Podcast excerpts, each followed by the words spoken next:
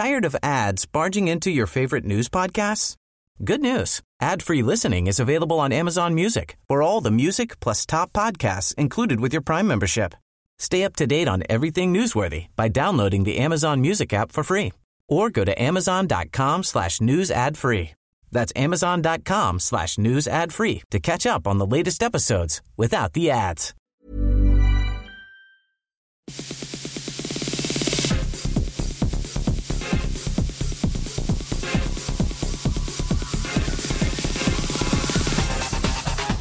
Hello and welcome to Extra Time, a web-only program from Radio New Zealand Sport. I'm Stephen Hewson.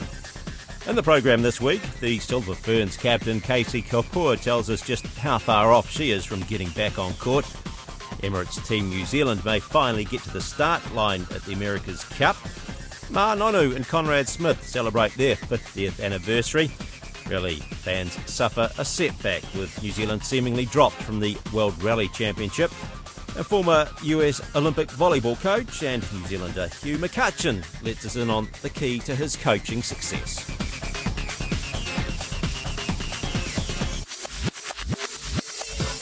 The Silver Ferns captain, Casey Kopua, is giving little away as to whether she'll return to the netball court this weekend after seven months off with a serious knee injury. Kopua suffered the injury in the test against Australia in October last year, and she hasn't played since. There was speculation she'd get on court for the Waikato Bay of Plenty Magic and Sunday's win over the Southern Steel, but that didn't eventuate.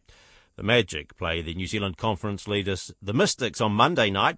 And while Kopua isn't ruling out playing, she won't confirm just one way or the other. Each week we try and make progressions and try and aim, um, you know, to do that little bit extra that week. Um, it certainly doesn't mean that I am playing this weekend at all, um, but definitely I'm, I'm aiming, um, I guess, for for every game. So, uh, at what stage will you know if you're playing this week? Um, oh, I don't know. Right, I won't. I won't know at all right up until um, you know the day before or the day of. Um, it's not just a, a matter of turning up and feeling okay. There's a lot of um, processes and planning and you know things going in behind the scene as well. So it's making sure that I. Um, you know, tick every box to be, uh, I guess, safe enough to go out on court. Do you feel ready to go? I think there's sometimes, um, you know, that I, that I feel good and then others that I don't. So it's just having that balance of the days, um, as, as everybody does. I guess everybody plays with niggles and things like that. So it's just making sure that um, when I do go on the court, which we don't actually know when, um, that I am, you know, not at 100% performance, but 100% um, safe and confident in my ability. Although this is a, a wee bit more than a niggle, isn't it? it is. It's something something a little bit bigger than that. So, is there a deadline for yourself as to the latest you'd come back on, on court? Um, not at all. I think, you know, when this first happened, I didn't even think that I would um, be able to play or have a chance at, at um, taking the court in ANZ. So that's definitely a bonus. And at the end of the day, we're still aiming to get back on the court, whether that be for Magic, whether that's for Silver Ferns, or whether it's later in the year. So um, it's quite it's quite hard to put a date on it or a target, but we just try and aim each week for certain benchmarks and certain things so that I actually progress forward and don't just get, I guess, stuck drifting. Was there ever an occasion though that you thought you may never get back on the court? Full stop. No, that that that thought never crossed my mind. Um, that's one of the first questions that um, I got asked when it did happen. Well, you know, after the surgery was, did I want to get back to netball? And that's definitely something that I want to do. And um, it's certainly, as I said, there's no. It's quite hard to put a target or a date on it um, because there are so many things, you know, that need to be right for me to be back on the court. What's the biggest of those that, that needs to be right? Um, the strength. Um, so obviously, when you uh, rupture your knee and your leg is in a brace for, you know, 13 weeks, you lose all your muscle and uh, the strength that that leg does have. So um, you can't just get that back just like that. So just trying to um, build that up, you know, every week. Having had this injury, has it made you realise how much of netball that you want to be part of it? Reinvigorated uh, you in a sense. Yes, it has. Um, and obviously, I've, I have been playing netball for a little while, so I do feel refreshed. Um, had that, I guess, a break, but not a break at the same time, both mentally and physically. But um, definitely when I turn up to trainings, I'm excited to see the girls and excited to, um, you know, even though it is hard work, but get back out there and feel the burn and um, you know get it back amongst um, playing netball. And how weary are you going to have to be? Because when you go back on court, how much do you think it's all going to play on your mind? Um, at the moment, um, it has no. I have no fear of doing things at the moment, so it's just trying to maintain that and carry on um, doing that. Um, because if you know, if one thing can let you down, it can be your mind and the fear of, oh, what if it happens again? But um, in my mind, um, I have the best support network around me and, and the physios um, and the strength and conditioners. So that when I do go back on court and the things that I have done, I, like I said, I am confident in what I am doing. What about watching the matches and given the poor performance overall of the New Zealand franchises, what what have you made of that? Why have they been so far off the pace? Um, I, I don't know about that because I like I still think that we're playing good netball, and you know our girls um, are putting in you know as much effort and as much hard work. So it's quite hard just to um, take that by a result the outcome, which is, is easy to do. But I think um, we we just I think like for our team we struggle to put the 60 minute you know performance together, or we have the two or three minute lapses in each quarter. Um, so sometimes it's not necessarily physically; it's the mental focus as well. But this season seems to be worse than others, doesn't it? Because you've only got one New Zealand team that's inside the top four or five. If if you look at the overall points table. Um, yeah, well, I guess that's true, and that's numbers, and you can't change that. Um, but no New Zealand team goes out um, to lose, and I guess some days is better than others, and there's always going to be a winner and a loser, and I guess that seems to be happening to New Zealand at the moment. But certainly, it's not for a lack of um, trying. Is it down to fitness, possibly, or do you think the Australian sides have simply got better? Um, I think the Aussies are always getting better, and so are the Kiwis. Um, and you know, having those challenges each week can only make it better. But I guess you know there are more, you know, more than what people just see on the court. So um, I'm not making excuses, but I definitely think that um, the Kiwi teams are still, you know, putting out um, solid performances. I was talking to Silver Ferns captain Casey Kopua. The prospect of Team New Zealand being on the start line for the next America's Cup has been boosted with major sponsor Emirates announcing it's remaining on board. Last month, Prime Minister John Key indicated the government was unlikely to invest more than the $5 million it already had in the syndicate after the America's Cup Events Authority reneged on an agreement to hold the qualifying series regatta in Auckland in 2017.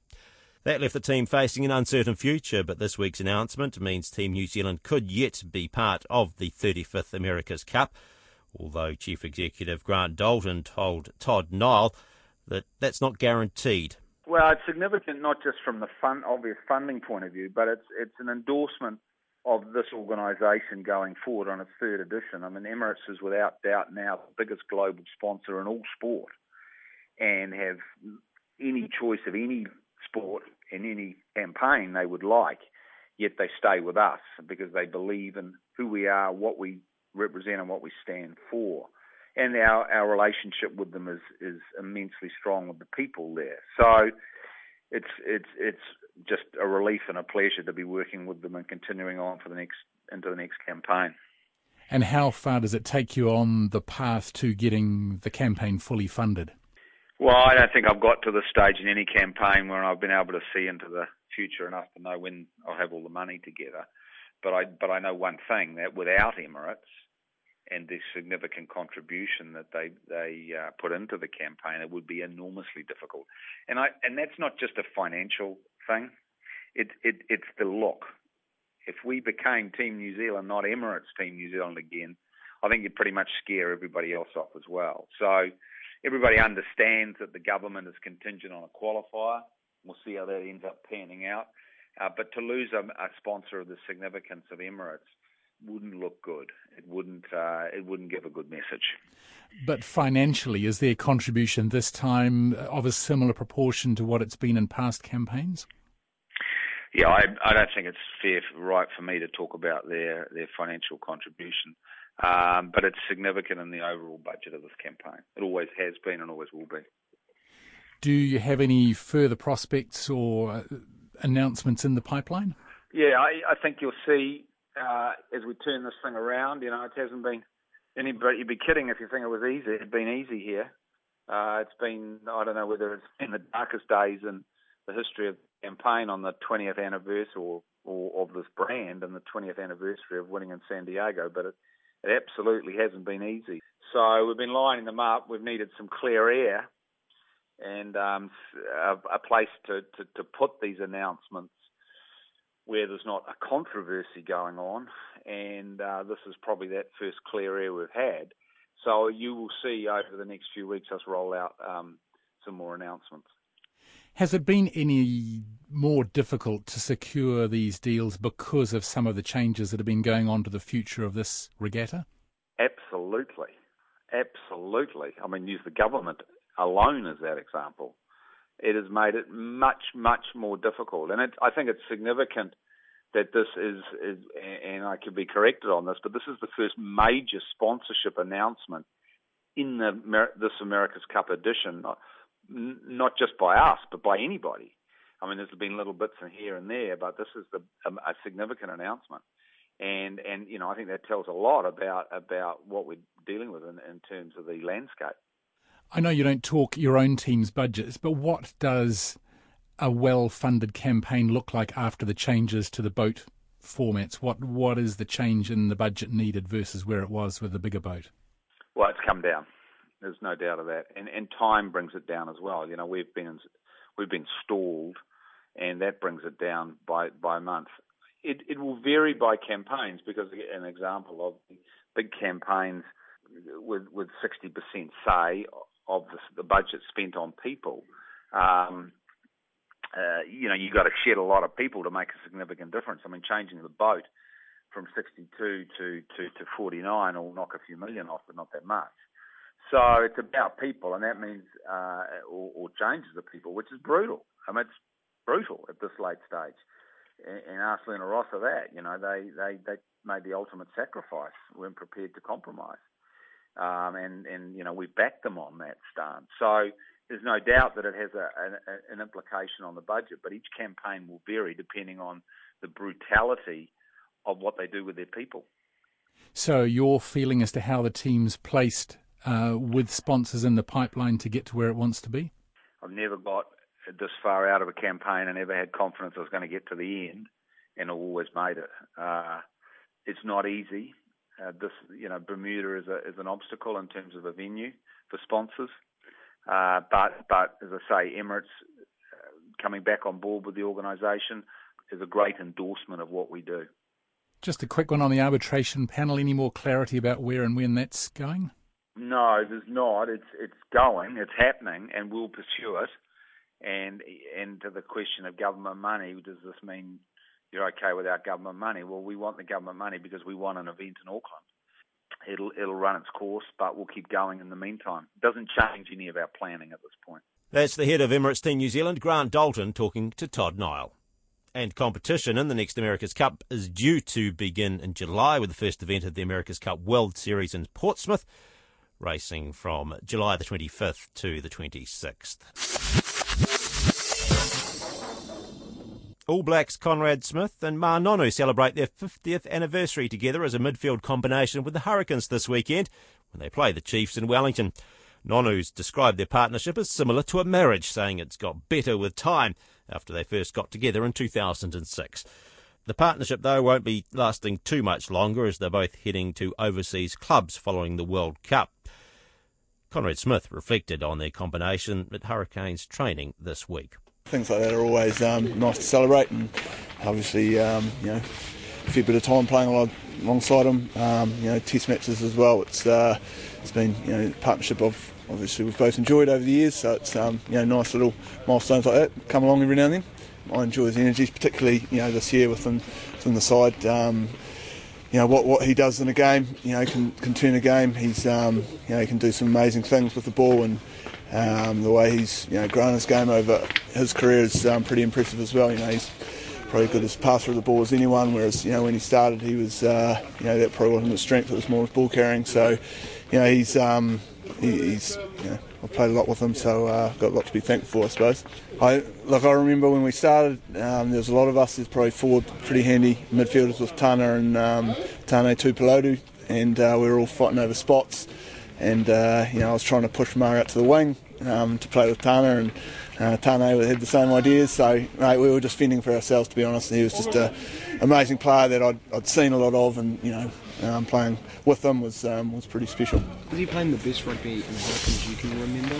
Uh, up there, um, particularly you know he's a leader now, and so you know it's probably different than his roles. I know he's mate, he's been you know, especially in those early years, he played had some pretty special seasons as well, but in, in, a much different role. You know, he was just line breaks galore, and, um, and he's still doing that now. But I, I, think defensively, and, and you know, like I say, his leadership and what he what he's adding to, to other players. You know, I think when you combine all that, I, I think it's his, his, best year. Yeah. To the game itself, I think the fans have been waiting for this for a long time. This match is sort of echoed by the players. Yeah, I, I, think there's a bit of edge. Even you know, in training today, it was um, you know, I, I think often, you know, if the public senses it, then the players are even more so. So, yeah, it's obviously a big game. It seems like a long time, obviously, before we've been able to meet each other. And um, they've had two weeks to, to, prepare themselves, so they're going to come out um, full of energy, and, and we've just got to you know, be prepared for that. And uh, But obviously, it's our home game, and we just want to you know, keep keep um, stringing together some good performances. Do you win and win the conference? Is that why you ranked? Uh, well, you know, if, if, you look at the table, that's, um, you know, would go a long way. Uh, but, you know, we've never really looked too much into that side of things, you know, all year. And so we just, you know, it's, it's a game against the Chiefs, a, a team we respect uh, enormously. And, and we know they've, you know, playing probably, if you, past performances are the best sides in, in the competition. So we've, uh, we've, you know, prepared for a, a real good battle. Is it a bit sad that it's coming? It is the last regular season game for you at Westpac. Hopefully, hopefully there's a final, but it's a bit you know, coming. Are you starting to realise that it's coming to the end? Uh, a little bit. It's not not too much. I I don't think I ever get you know too caught up in that. I mean, I, I think it's a, a, thing with players. You know, you you I suppose you approach every game. It might be your last. You never know when you're going to cop an injury or you know not get selected anymore, and so you never sort of look too far in front of yourself. And um, but but certainly there are you know, parts, and I'm, I'm, sure it'll carry on. You know, when you sort of get down to the last trainings and um, last times in the gym, things like that, they might come into it, but uh, not too much at the moment. That's Hurricanes skipper Conrad Smith. Motorsport fans received some disappointing news this week with Rally New Zealand organisers conceding the prospect of New Zealand hosting a round of the World Rally Championship next year is slim. Rally Australia has been confirmed as one of the nine initial rallies for the 2016 calendar after the New Zealand and Australian events had been alternating on the WRC schedule.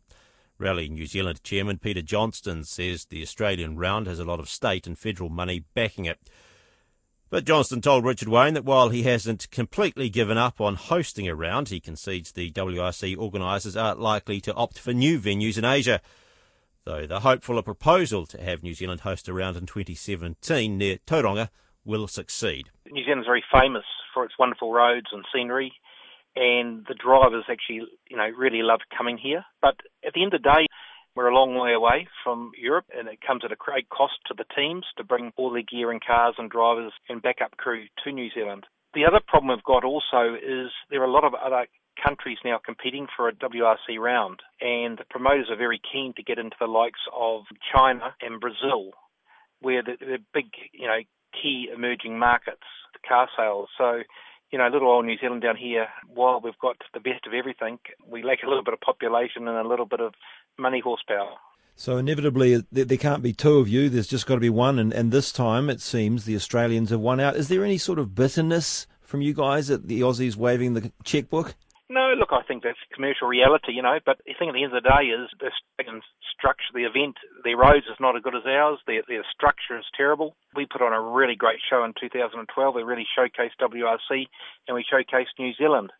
So look, we know we've got better facilities and we run better rallies. So we, are just got to keep pushing. And, and uh, look, I'm, I'm sure in the future we will be back on the calendar. Yeah, well, this uh, 2017 uh, sounds hopeful that at least you know you'll be right back in there again pretty quickly. Yeah, look, it's very political, and uh, as I said, there's a lot of challenges from other countries, but you know we've got a track record. We're unique. We are very famous in WRC Rally. We go back. It's actually 50 years in 2017 that we first had our first international rally. So you know, there's a lot of history there, and I'm sure, you know, that a lot of that will count to get us back. It does seem that the motor racing world, money does talk. I mean, obviously it's a, a very expensive sport, but um, you know, like Formula One, the likes of Bahrain getting the nod over uh, some of the more established Grand Prix from years and years now. It just seems there's not a lot of loyalty anymore. No, well, look, I think you know the reality is that the uh, promoter's going to go where he, he gets the best return or the best favours, and uh, that's life, that's business. So we've just got to work our way around that. That's Rally New Zealand Chairman Peter Johnston talking to Richard Wayne. One and a half idiots per team is all a top flight side can cope with, says Olympic gold medal winning volleyball coach Hugh McCutcheon. Formerly from Christchurch, the 45 year old McCutcheon left New Zealand when he was 20 to play volleyball in the US. In 2008, he coached the US team to an emotional gold medal at the Beijing Olympics after his father-in-law was murdered at a popular tourist attraction in Beijing just before competition started. Four years later, he was back at the London Olympics, this time with the US women's team, taking them to a silver medal. McCutcheon, who now coaches at the University of Minnesota, has been back in New Zealand recently running coaching clinics. I caught up with him and spoke to him about his coaching approach and what's helped him succeed. Across the board, the idea of um, you know, becoming the best you can be, and then and um, embracing the ideals of competitive excellence are, are kind of universal. They're not certainly specific to volleyball. Um, so it just comes down to how you might implement some of the things in different codes, and so uh, through uh, different lessons learned and experiences that I've had, and and um, and things that we we were able to apply with the teams that I was working with over the last few years. Um, you know, we can get into discussions and see how principally those things might be applied uh, in a different sport, even though the, the application of those principles might be quite different. What about personality wise or approach wise? Do you see that much difference between a top level coach in New Zealand and a top level coach in the United States, in whatever sport? Um, well, it's hard to comment, really, Stephen, because I'm so uh, immersed in, in my field, and I, I don't. I mean, I, I do get some, you know, general exchanges with other coaches in other sports, but but I don't tend to spend much time in their gym or on their pitch or field or whatever because um, because I'm busy trying to take care of the team that I'm working with. So um, I, I think it's hard for me, me to make too many sweeping statements because uh, I thought the opportunity um, to to hang out with the the Crusaders uh, coaches was awesome, and generally, um, you know, across codes there isn't that kind of uh, interest in exchanging information, uh, at least not in the US. It tends to be pretty um, isolated or insulated within your own sport. The openness and candor with which uh, people are prepared to talk about coaching and uh, elite performance is really uh, a strength of New Zealand coaching culture, no doubt. You've got an interesting sort of coaching approach or philosophy there. I see. I've read that you'd say a team can only cope with one and a half idiots.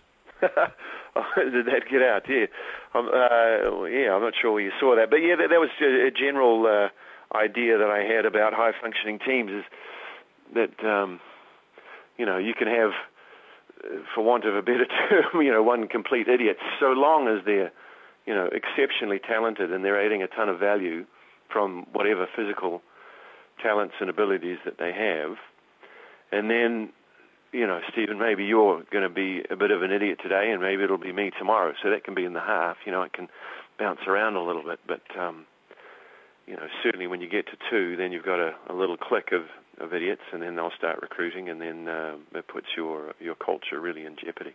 What about culture? How how much of a culture did you have to institute at the University of Minnesota? Yeah, well, I think culture's key, and, and every every team that you uh, that you build, every organization that you lead, you know, you, you have to really be conscious of the culture and, and how the things that you want to achieve and how you want to go about doing that, how those things get translated in terms of day-to-day communications and actions. So yeah, culture is really important. And how many idiots did you have to get rid of? well, we didn't have too many idiots at the University of Minnesota. We just had people that had signed up for something different, and that's a completely different uh, animal. Um, Different in what sense? Well, because uh, you know, the recruiting in college volleyball happens quite a ways out. So the people that were there when I arrived, I didn't have anything to do with their recruitment.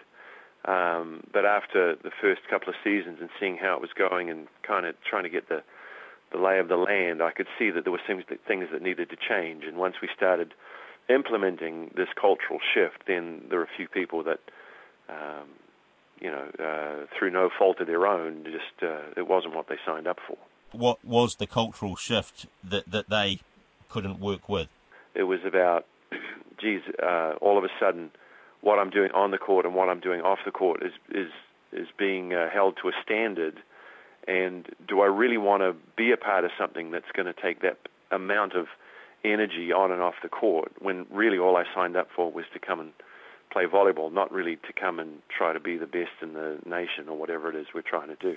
I was talking to Hugh McCutcheon, the former coach of the US men's and women's volleyball team. And that brings us to the end of extra time for another week. Remember, if you wish to contact us, you can email us at sport at radionz.co.nz and you can follow us on Twitter at RNZ Sport. I'm Stephen Hewson. Bye for now.